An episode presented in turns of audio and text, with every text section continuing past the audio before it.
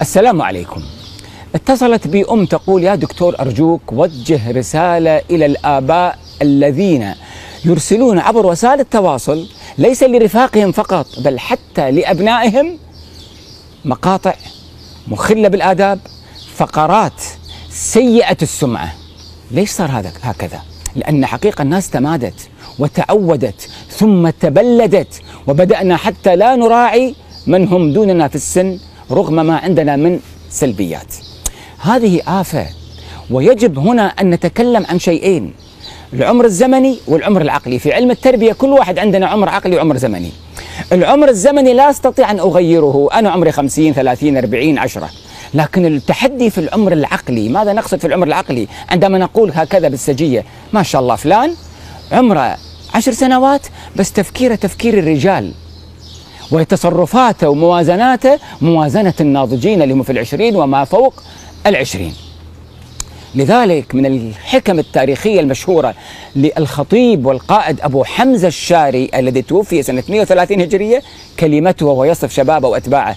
يقول شباب والله مكتهلون في شبابهم غضيضة عن الشر أعينهم ثقيلة عن الباطل أرجلهم شباب مكتهلون في شبابهم. يعني هو شاب في عمره ماذا؟ الزمني لكن في خبرته خبرة الكهول والناس الناضجين. طيب. عليه الصلاة والسلام في الحديث ربك إن ربك يعجب للشاب ليست له صبوة. تجاوز مرحلة المراهقة. نحن نريد من شبابنا أن يتحكموا وينضجوا أنفسهم من خلال تنمية العمر العقلي. كيف تنمي عمرك العقلي؟ غير الرفقة. واليوم وسائل التواصل الاجتماعي خاصة الواتساب هو الذي على مدار الساعة يتواصل معه الإنسان أول ما يصحى من النوم إلى آخر ما ينام. حسب الرسائل اللي تأتيك تنضجك أو تصغرك أو تجعلك من أصحاب الاهتمامات التافهة أو أصحاب الاهتمامات الكبيرة. وقالوا في الحكم من جالس جانس. طول المجالسة والمكث مع الناس تجانس أخلاقهم وطبائعهم واهتماماتهم.